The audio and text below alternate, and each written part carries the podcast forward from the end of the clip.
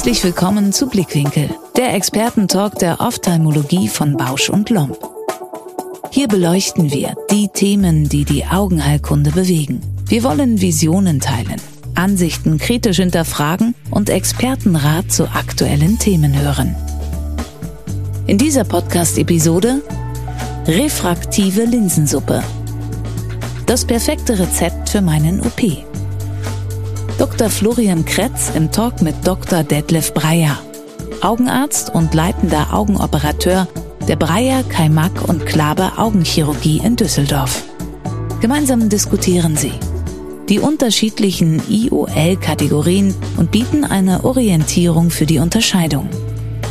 Beschäftigen sich mit der Frage, welcher Patient ist für welche IOL geeignet und wie erkläre ich es dem Patienten?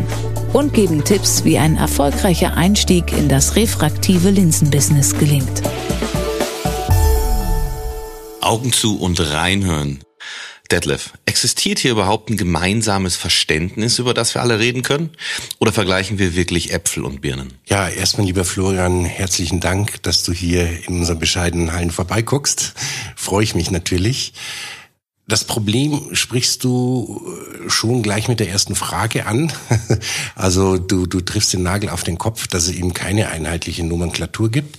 Und wenn ich das richtig sehe, historisch getrieben wurde das Ganze ja durch erstmaligen Begriff der EDOF-Linse bei der Symphonie. Und danach kam doch der eine oder andere, hat gesagt, naja, das ist doch eher eine bifokale Linse, weil eine diffraktive Linse und wo ist da der Unterschied zu den trifokalen Linsen? Und danach kam dann die ganz neue Familie der refraktiven Linsen, die einen erweiterten Fokus hatten und die unterschiedlichsten Optiken. Und dann wurde es eigentlich auch immer schwieriger in der Nomenklatur. Deshalb glaube ich, ist es ein hochinteressantes Thema, das du heute mitgebracht hast. Also wir beide beschäftigen uns ja schon lange und viel mit Linsen und unterschiedlichen Optiken. Und ich für mich persönlich denke mir immer, wenn ich das Wort EDOF schon höre, dann drehen, stellen sich bei mir die Nackenhaare auf. Weil für mich passt das einfach nicht. Für mich ist jede Linse eine EDOF-Linse, weil es hängt einfach vom Auge ab, wo die drin sitzt. Wie, wie siehst du denn gerade im Moment so diese unterschiedlichen Bezeichnungen, die kursieren für unterschiedliche Linsen, wie EDOF, wie Monofokal Plus, Presbyopie korrigierend? Da ist ja wirklich ein, ja, fast ein Kauderwelsch der Sprache inzwischen in der deutschen Ophthalmologie und in der internationalen? Das, das, kann, man, das kann man genauso sehen. Ähm, ich denke, wir alle waren ja mal auf der Uni, danach haben wir eine Facharztausbildung gemacht, deshalb kann man uns ja schon zumuten, dass wir die Sache auch beim Namen nennen. Äh, da würde ich auch zum Beispiel dem Damia Gattinell, wir hatten ja mal zusammen ein Webinar, äh, recht geben und sagen, wir unter uns Ärzten können ja sagen, haben wir ein refraktives oder ein diffraktives äh, Design, erhöhen wir die Spherizität, ist es eine negative, ist es eine positive, haben wir Low-Add-Linsen, also mit niedrigen Additionen, haben wir refraktive diffraktive Linsen. Und damit haben wir es ja eigentlich fast schon gelöst. Also unter uns Ärzten ist es ja schon fast befremdlich, dass es schwierig ist, die unterschiedlichen Linsen zu erklären dem Patienten gegenüber, und das finde ich immer ein gutes Anliegen, das Sheras Deya hat, der sagt, das müssen wir einfach machen. Das ist ein bisschen zu komplex, dem Patienten kann man es natürlich nicht so erklären. Äh, und da mache ich mir das dann eben auch einfach, indem ich sage, das eine sind die Multifokallinsen, nach dem Motto, damit können Sie alles sehen, aber haben ein bisschen mehr Nachtblendung und schlechtes Kontrastsehen. Ähm, das andere sind die Linsen, da können Sie ein bisschen mehr mitsehen als mit der normalen Linse. Äh, damit haben Sie aber so gut wie keine Blendung und die kann man dann in den beiden Augen noch unterschiedlich einsetzen und dann können Sie sogar lesen damit. Also ich versuche das den Patienten gegenüber einfach zu halten. Unter uns Kollegen, finde ich, sollten wir schon eine korrekte Nomenklatur haben. Die AECOS hat ja versucht, eine Nomenklatur auch mit Sheras Daya gemeinsam aufzustellen die, und hier wird jetzt gesprochen über Extended Range of Vision, Extended Range of Field Linsen und dann Full Field und Partly. Was denkst du denn von diesem Ansatz? Ich persönlich finde den zu allgemein. Ich finde, der, der passt einfach nicht und nur die Fokuskapazität einer Linse alleine zu beschreiben, ohne zu sagen, wie sie diesen Defokus kriegt, ist für mich einfach inhaltlich falsch, weil wir wieder Äpfel und Birnen in einen Pott werfen. Wie siehst du das? Bin ich ganz bei dir. Ist das eigentlich so eine Zwischennomenklatur, die wir meiner Meinung nach wie Ärzte untereinander nicht nötig haben? Da sollte unsere Ausbildung gut genug sein, dass wir so ein bisschen physikalische Optik kennen und uns auf dem Niveau verständigen können. Und für Patienten finde ich schon wieder ein bisschen zu schwierig, ja. Also das ist so eine Mischmasch. Also dem einen wie dem anderen wird es nicht gerecht. Ich finde, für Patienten müssen wir das in Alltagssprache übersetzen und so einfach wie möglich halten. Und untereinander äh, kann man uns schon zumuten, dass wir die Fachbegriffe korrekt verwenden. Also ich kann dir da auch nur zustimmen. Wir haben das bei unseren Patienten eben auch so angepackt, wobei wir in erster Linie Pakete gebildet haben. Das heißt, bei uns kriegst du Economy, Business, Smart und First. Und dann im zweiten mhm. Schritt wird dann dem mhm. Patienten individuell gesagt, mhm. welches Optikdesign mhm. ähm, dahinter dann verborgen ist, um eben diesen Effekt für die Patienten zu generieren. Ich habe zumindest das Gefühl, die Patienten fühlen sich zufriedener, weil sie nicht mehr das Gefühl haben, dass sie von Worten überrannt werden, die sie gar nicht verstehen. Ja, sehe ich absolut so. Das ist ja ein äh, Vorwurf, der uns Ärzten immer gemacht wird und auch zu Recht gemacht wird, dass wir das nicht ordentlich in Patientensprache übersetzen. Und ich bin, wie du auch, ein großer Freund, die Patienten auf die Reise mitzunehmen, sie einzubinden und ich glaube, deshalb macht es uns ja auch so großen Spaß, Premium-Linsen zu implantieren, weil der Patient jedes Mal auch wieder äh, individuell versorgt werden will. Und wir versuchen seinem Anspruch äh, möglichst äh, nachzukommen. Und das ist ja eigentlich auch die Herausforderung. Also ich für mich persönlich, äh, mag für jeden anders sein, aber äh, finde das genauso wie du langweilig einfach nur grauen Star raus, Linse rein, äh, grauen Star raus, Linse rein und das den ganzen Tag. Und die Gespräche so simpel wie möglich, äh, das finde ich viel ermüdender, als mit meinem Patienten eine äh, ordentliche Strategie aufzubauen, mit der er dann langfristig zufrieden ist. Und das ist ja so, man gibt ja damit, also eine der häufigsten Sachen, die ich höre, man gibt dem Patienten auch wirklich Lebensqualität. Ja, auf der einen Seite, weil es mir Spaß macht, wenn man keine Brille mehr braucht, weil man beweglicher ist. Auf der anderen Seite hatte ich letztens mit einem Patienten auch einen Aspekt, weil die gesagt haben, ach nö, ich habe meine Brille schon immer und die steht mir gut. Ich gesagt, ja, aber ich sag's einfach, ich werf's einfach nur mal rein. Es ist ja auch so, man kann, und die Patienten waren 75, man kann ja auch mal einen Schlaganfall bekommen, man kann Parkinson bekommen, man kann Demenz bekommen. Also diese typischen Alterserkrankungen, bei der die, die Brille auch nicht unbedingt hilft. Also die, die Steigerung der Lebensqualität in der individuellen Patientenversorgung halte ich eigentlich für äh, eine, eine interessante Herausforderung, die unseren Beruf interessanter macht und auf der anderen Seite den Patienten wirklich Lebensqualität bringt. Werbung. Kennen Sie schon Stellaris Elite von Bausch und Lomb? Ein Farco-Gerät optimal eingestellt auf Ihre individuellen Bedürfnisse und Präferenzen. Mit Stellaris Elite entscheiden Sie selbst, ob Sie mit praktischen Komplettpacks für das automatische Fluidics-System Adaptive Fluidics oder für klassische Infusionssysteme operieren möchten. Maximale Flexibilität, ganz ohne sich schon vor der Anschaffung des Geräts auf ein Infusionssystem festlegen zu müssen. Klingt gut? Testen Sie Stellaris Elite in einer unverbindlichen Gerätedemo. Alle weiteren Informationen und Kontaktdetails in den Shownotes. Werbung Ende. Ich kann dir da nur voll und ganz zustimmen. Wir sprechen ja jetzt hier als Ärzte und für Ärzte in diesem Podcast. Wenn jetzt neue Linsen rauskommen, neue Optiken designt sind, hast du für dich selbst oder in deinem Kopf ein eigenes Kategoriesystem, wie du dir die einteilst und sagst zum Beispiel, okay, das kommt hier in die äh, lila Schublade rechts oben und das kommt hier unten in die schwarze. Da sind alle Linsen, die so aufgebaut sind. Oder wie sortierst du das für dich selbst, dass du trotzdem auch immer noch den Überblick behältst, wo was hingehört und wann man was einsetzt? Also ich versuche auch bei den Aufklärungen, ähm, wir, wir Deutsche sind ja so äh, alles was funktioniert, was wir können, nehmen wir als normal. Und das wenige, das nicht funktioniert, äh, da legen wir dann das den, den, den Spotlight drauf und sagen, äh, damit bin ich aber nicht zufrieden. Das kennen wir ja manchmal. Wenn wir sagen, eigentlich den Patient, der kommt rein, der sieht in der ferne Nähe 1,0 und beschwert sich, das und das und das geht noch nicht. Ja, Ähm, deshalb komme ich gern von der anderen Seite äh, und guck mir die Nebenwirkungen an und kläre auch so auf und sag meinen Patienten, ähm, wenn ich jetzt zwei Systeme habe und ich versorge sie damit, mit dem einen können sie das, das nicht, zum Beispiel kein Kleingedrucktes lesen, beim Überblendvisus meistens zumindest nicht. Dafür haben sie auch so gut wie keine photopischen Phänomene. Und deshalb katalogisiere ich, wenn neue Linsen rauskommen, die auch äh, nicht nur auf das Positive hin, was kann der Patient danach, sondern auch was kann er nicht. Und ansonsten eben die ganz trockene akademische Einordnung in äh, refraktiv, diffraktiv, low ad, äh, high ad äh, oder enhanced monofocal, ähm, das jetzt neu rauskommt, so ein Zwischending, so ein Zwitter zwischen EDOF und monofokal. Also ich mache das ähnlich. Was ich noch ab und zu oder gerne mit dazu nehme, sind dann einfach die physikalischen Eigenschaften, auch um zum Beispiel trifokale Linsen untereinander vergleichen zu können, mhm, mhm. weil schlecht ist ja keine.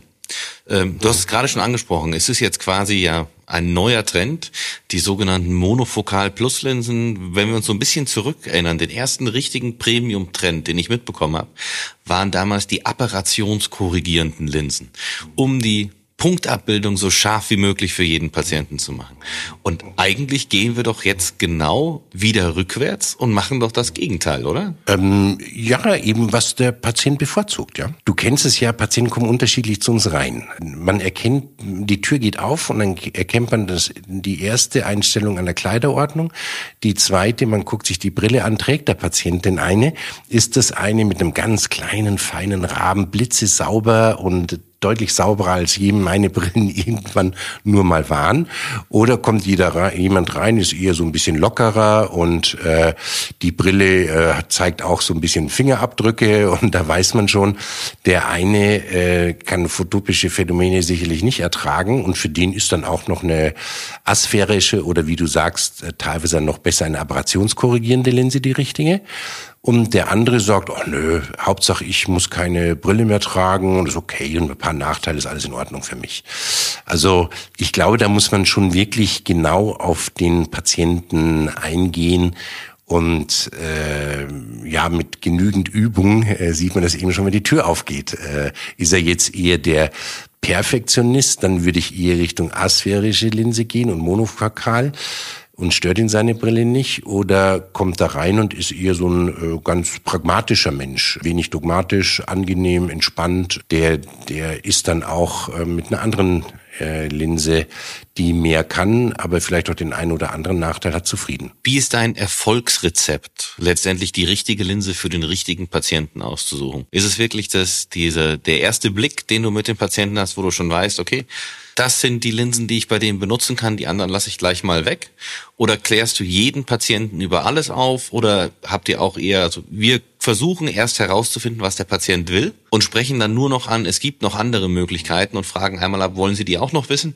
Oder möchten Sie die Dinge wissen, bei denen wir das Gefühl haben, dass sie am besten zu Ihnen passen? Ja, wir, wir Augenchirurgen oder äh, überhaupt Chirurgen reden ja nicht gerne. Da, da mache ich keine große Ausnahme. Ähm, aber der Patient kommt rein und hat schon einen Fragebogen ausgefüllt. Das heißt, da steht schon drin, was er beruflich macht, was seine Hobbys sind, ob er Wert darauf keine Brille mehr trägt oder würde er vielleicht gerne mal tragen, ob es ihm wichtig ist oder nicht wichtig ist. Das heißt, wir versuchen den Patienten durch einen Fragebogen, den er im äh, Wartezimmer ausfüllt, schon so ein bisschen zu klassifizieren. Den sehe ich dann vorher schon und der Patient betritt dann mein Zimmer. Ähm, dann kommt eben der Eindruck, den ich gerade gesagt habe. Und äh, dann kommt noch ein kurzes Gespräch. Und mittlerweile ist es so, dass ich die Monofokallinsen fast gar nicht mehr anspreche, weil die mit den erweiterten äh, Fokus, die Enhanced Monofocal oder EDOF-Linsen der Standard geworden sind. Um die grenze ich dann eher noch ab gegen die Trifokallinse und äh, frag nicht, wenn er nicht explizit dagegen ist und unbedingt eine Brille tragen möchte, frag nicht, äh, wie wichtig ihm ist es, keine Brille zu tragen, sondern wobei kann er sich eine vorstellen, wo kann er sich gar keine vorstellen oder kann er sich photopische Phänomene vorstellen oder nicht. Das ist für mich ein ziemlich wichtiges Thema wie ich anfangs schon sagte, so, äh, das sind die Patienten, wenn man die wunden Punkte nicht rausfindet, äh, die dann immer wieder kommen und am Stammtisch auch erzählen, was man da für einen Unsinn gemacht hat. Also wenn ich dich richtig verstehe, ist es inzwischen bei dir, wie bei uns eben auch, dass die äh, Enhanced Monofocals oder eigentlich eher noch die Enhanced Range of Vision Linsen, die aber auf einer Monofokallinse beruhen, wie zum Beispiel ein Look Smart, eigentlich der Standard geworden sind bei den meisten Patienten und die man eben auch relativ problemlos bei jedem Patienten implantieren kann. Ja, sehe ich genauso. Also ich denke, das ist die Richtung, in die es äh, gehen sollte. Ich glaube, das gibt ja auch keinen Optiker mehr oder fast keinen, der so eine Standardbrille verkauft. Der versucht ja äh, seine äh, Patienten auch gut zu versorgen. Und das sollten wir eben als Augenchirurgen auch. Und da ist so Enhanced Monofocal, das heißt, ich habe ja so gut wie keinen Nachteil, also mir fällt keiner ein.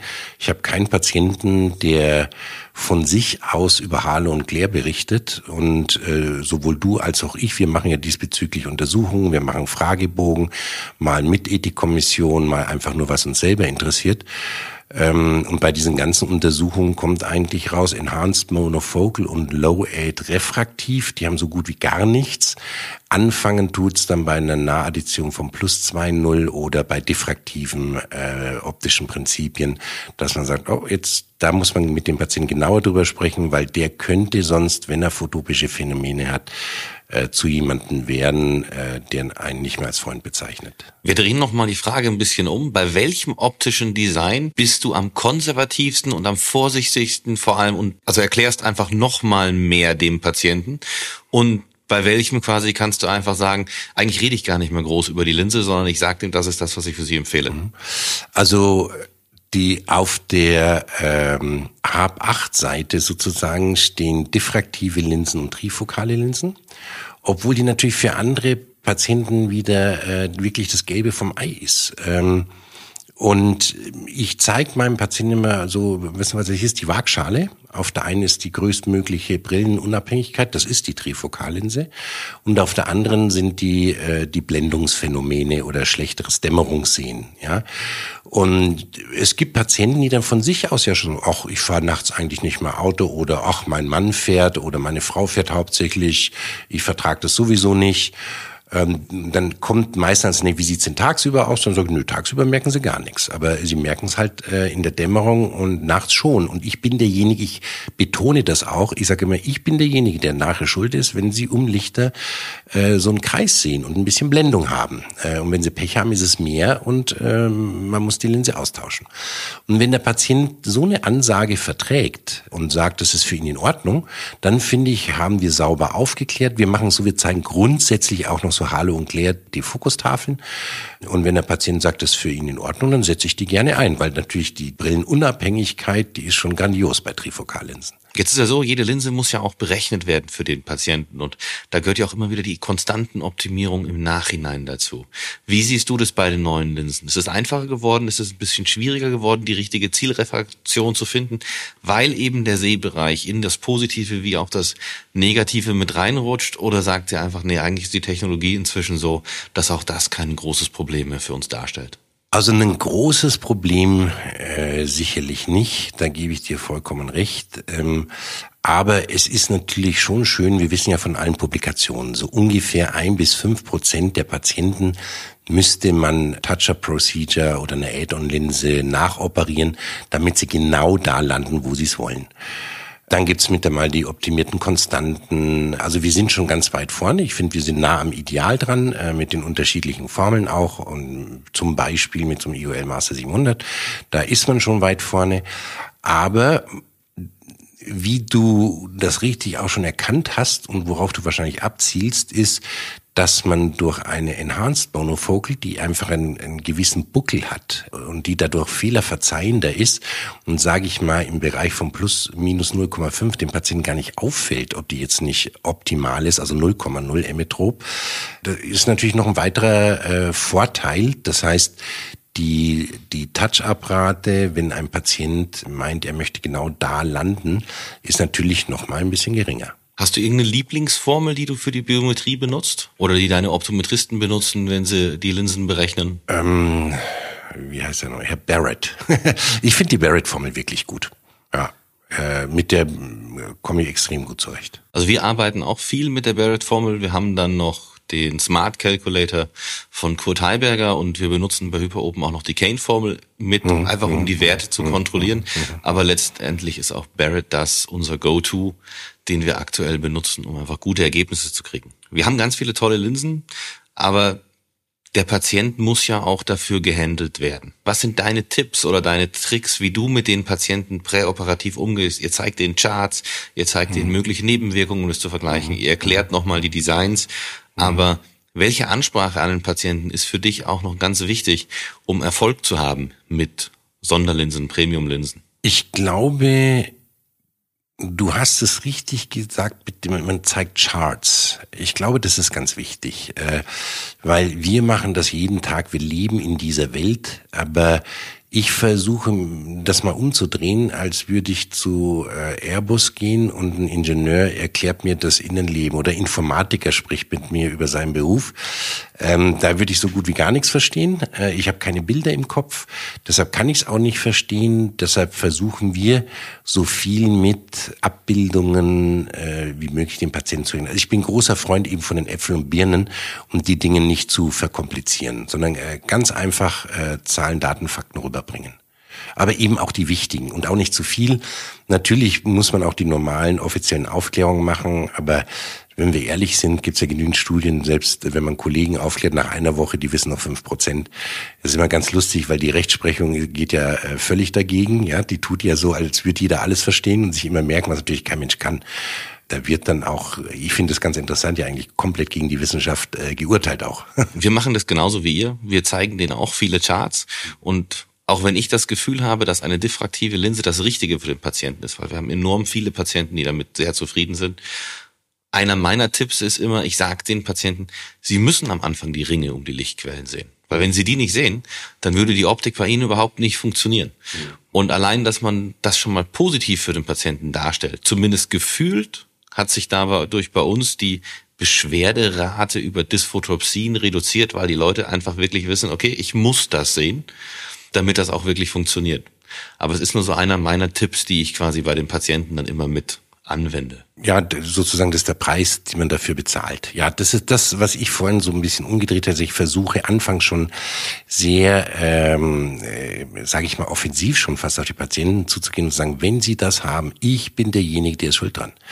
Das müssen Sie wissen, ob wir nachher noch Freunde sind oder nicht. Also wie wir jetzt hier da sitzen, müssen Sie das wissen. Äh, wenn Sie sagen, das stört mich nicht, wunderbar, dann ist es eine großartige, tolle Linse, mit der Sie ein Maximum an Brillenunabhängigkeit haben. Aber ähm, Sie müssen wissen, so ist es eben. Ja, ja. Genau. Also ich versuche es vorher schon abzufangen, dass man gar nicht in die De Defensivhaltung kommt. Äh, ja.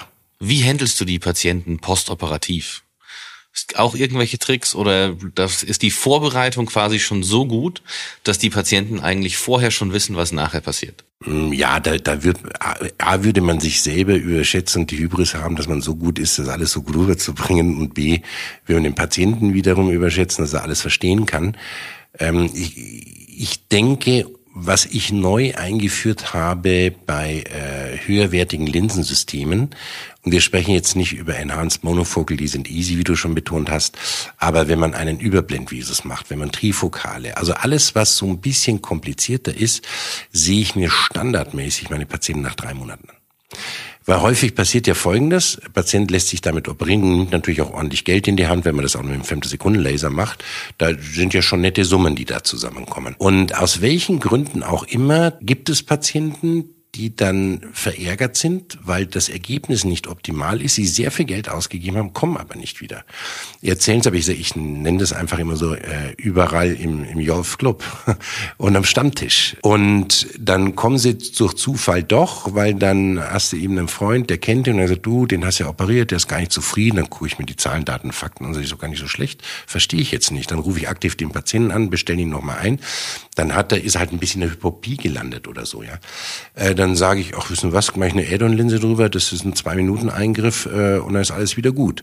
Äh, ich demonstriere es Ihnen gerade mal, dann setze ich Ihnen die Brille auf, ähm, gleich die Ametropie. Ja, Herr Doktor, so ist super.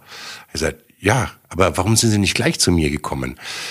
Ja, ich habe gedacht, das geht nicht besser. Ja, sie haben mich doch operiert und sie haben doch alle Geräte hier, ja. Und das ist das äh, mit dem Dreimonatstermin, das möchte ich durchbrechen. Dass ich sage, dass auf jeden Fall jeder zu mir kommt, alle meine Mitarbeiter und Oberärzte, Assistenten, die wissen alle, wenn jemand Beschwerden hat, kommt er zu mir und ich kümmere mich drum. Also dieses ganz aktive sich um die Patienten kümmern äh, ist sehr wichtig. Bei mir hat sogar jeder Patient meine private Handynummer. Also ich bin da sehr offen, weil ich ich möchte die Beschwerden hören, ich möchte mich drum kümmern, bevor da irgendwas völlig schräg läuft, was man ganz einfach lösen kann. Ja, die Zufriedenheit der Patienten, denke ich, ist das Allerwichtigste. Wir machen es bei uns genauso. Wir gucken die immer nach einem Tag, einer Woche, einem Monat, drei Monaten an. Und wenn die nach vier Monaten nicht da gewesen sind, werden die mehrfach angerufen und auch gebeten zu kommen, auch wenn sie sagen, sie haben Beschwerden. Einfach um wirklich immer nur mal sicher zu gehen, wir wollen ja, dass die Patienten so gut rauskommen wie möglich, dass man eben alles getan hat. Ja, ja. ja das ist manchmal ganz komisch, das sind so psychologische Phänomene, wo man sich denkt, jemand ist nicht happy, hat eine Menge Geld ausgegeben und kommt einfach nicht wieder. Und äh, viele wenn sie dann kommen, sind auch wahnsinnig aggressiv manchmal. Man denkt sich, Mensch, kann man doch freundlich vorbringen. Äh, ich versuche dann gleich einen Witz zu machen, ähm, um den Ton ins Freundliche zu lenken, damit man sowas eben äh, positiv lösen kann, weil man ist ja auch als Arzt nicht gefeit vor der Gegenreaktion. Man wird angegriffen und dann äh, beißt man zurück oder so. Das bringt ja rein gar nichts. Ähm, ich denke, da, da muss man einfach auf die Patienten eingehen und entspannt bleiben. Und, äh, Humor löst vieles. Wie sieht dein Einstiegs-IOL-Portfolio aus? Wenn du sagst, ich, wenn dich jetzt ein Bekannter fragt und sagt, ich will damit anfangen, welche Linsen sagst du dem, mit denen soll er mal beginnen und sich in diese Richtung dann quasi weiterentwickeln? Also, da ich glaube, das ist eine klar und eindeutig zu äh, beantwortende Frage. Ähm, warum werden so wenig Trifokallinsen oder Premiumlinsen eingesetzt, weil viele fangen mit einer Trifokallinse an, dann haben sie drei, vier Patienten, die sich beschwerden, die erzählen das anderen Leuten und dann äh, verbranntes Kind äh, scheut das Feuer. Deshalb würde ich auf keinen Fall mit äh, diffraktiven Linsen äh, oder Trifokallinsen anfangen, sondern äh, würde eben normale refraktive Low-Aid oder Enhanced Monofocal Linsen nehmen, wo man einfach auch nichts verkehrt machen kann, wo man eigentlich nur gewinnen kann. Und dann kann man ja langsam anfangen, äh, Richtung Monovision zu schieben. Muss man anfangs den Patienten noch nicht mehr erklären, sondern so ein bisschen, noch ein bisschen. Dann merkt man ja, der Patient ist zufrieden, er kann viel ohne Brille sehen. Und dann kommt natürlich, glaube ich, eine Sache hinzu, die oft übersehen wird oder wo man nicht so ganz ehrlich drüber spricht. Du brauchst ja, wenn du Patienten auf dem Niveau versorgst, musst du ja in der Lage sein, äh, die Komplikationen zu managen. Das heißt, du musst auf jeden Fall sicher sein, im äh, Komplikationsmanagement, sprich, du musst mindestens in der Lage sein, eine Add-on-Linse zu implantieren, du musst in der Lage sein, LASIK-Touch-Up-Procedure zu machen, weil ansonsten brauchst du bei einer Mangel damit gar nicht anfangen, zumindest mit trifokalen Linsen nicht. Enhanced Monofocal ist gar kein Thema, das kann, kann in Anführungsstrichen jeder. Da kann man dem Patienten was Gutes tun, aber wenn man dann einsteigt in diffraktive Prinzipien in der Liga, dann muss man auch jede Komplikation beherrschen, weil sonst fliegt einem das schlichtweg um die Ohren. Wenn du deinem jüngeren Ich einen wichtigsten Tipp geben könntest, wie man mit refraktiven Linsen beginnt. Ganz kurz und ganz knapp, welcher wäre das? Mit refraktiven? Mhm. Äh, Low-Aid einfach machen. Was sagt uns die Zukunft voraus? Was kommt als nächstes im Bereich IOL-Optiken oder wo sollten sich die Optiken hinentwickeln für die Patienten? Da gibt's natürlich viele Sachen, die noch nicht optimal sind. Ja, äh, von man äh, würde natürlich gerne haben, dass sie nicht mehr dezentrieren können, dass sie nicht mehr tilten können. Ähm, ein guter Ansatz war sicherlich oder ist die Femtis-Linse zum Beispiel, ist aber jetzt wieder so dann doch ähm, nicht so einfach zu implantieren, dass die meisten es scheuen, diese Linse zu implantieren. Äh, die wenigsten am Femtosekundenlaser, der ist ja leider immer noch nicht so verbreitet, wie man es eigentlich gerne hätte. Und es gibt eben viele unterschiedliche und verschiedene Sachen, ja. Eben, wie gesagt, eine akkumulative Optik wäre natürlich ein Traum, aber da ist bis jetzt jeder grandios und krachend dran gescheitert. Äh, ich sehe auch noch nicht, dass äh, da irgendwas Vernünftiges kommt. Der einzige Ansatz, den ich verstehen kann, ist der außerhalb des Kapselsacks vom Chordialio. Aber wenn ich, wenn du mich fragen würdest, äh, würde ich mir selber PMMA-Haptiken, die übereinander gleiten und das wahrscheinlich auch im Kapselsack tun, würde ich das äh, bei mir oder meiner Familie machen äh, eher nicht und deshalb mache ich es auch bei meinen Patienten nicht. Ähm, also die größte Herausforderung ist sicherlich eine Akkommodation. Auf der anderen Seite muss man sagen, ich selber ähm, habe mich mit dem Überblendvisus gelasert und ganz ehrlich, na, wenn du dich nach drei bis sechs Monaten dran gewöhnt hast, ich kann alles. Ja, ich sehe in der Ferne gut, ich sehe in der mittleren Distanz gut, ich kann lesen, äh, ich kann am Laptop arbeiten. Deshalb finde ich, sind wir schon wahnsinnig weit. Detlef, vielen lieben Dank. Ich glaube, wir konnten hier in der Folge wirklich einmal einen kompletten Überblick über die Komplexität der Linsen und der Linsenbezeichnungen schaffen, wann man eben was benutzen kann und ich glaube vor allem eben auch klarstellen, dass diese neuen Monofocal Plus Enhanced Range of Vision Linsen wirklich was sind, mit denen jeder einfach starten kann. Äh, erstmal auf Emmetropie, um ein bisschen intermediär zu erzielen, aber man macht einfach keinen Fehler, aber dann eben vor allem auch mit der Monovision, Mikromonovision spielen kann. Ja, genau. Das ist so ein bisschen wie äh, Elferschießen ohne Torwart. Man darf halt vorher nicht stolpern. Vielen Dank dafür und es können alle wieder ihre Augen aufmachen und wir freuen uns auf die nächste Folge.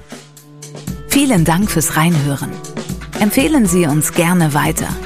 Und um keine Folge mehr zu verpassen, nutzen Sie die kostenlose Abonnierfunktion unseres Podcasts. Wir freuen uns auch über Ihr Feedback. Welche Expertinnen und Experten sollen zu Wort kommen? Möchten Sie selbst vielleicht auch ans Gastmikrofon? Oder welche Themen braucht es unbedingt im Blickwinkel-Podcast? Dann schreiben Sie uns eine E-Mail an die Adresse blickwinkel.bausch.com. Bis zur nächsten Folge von Blickwinkel, der Expertentalk in der Ophthalmologie von Bausch und Lomb.